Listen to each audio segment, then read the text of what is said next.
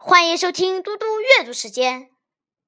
今天我要阅读的是第一单元第四部分。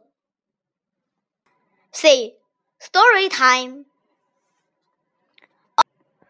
Oh, there's a bee in our classroom. Where is it?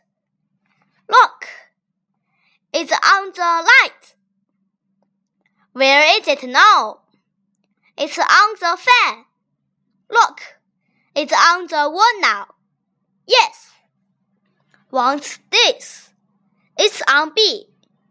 No, it's on blackboard. There's a B on the blackboard. Ah, yes, it really is a B. 谢谢大家，明天见。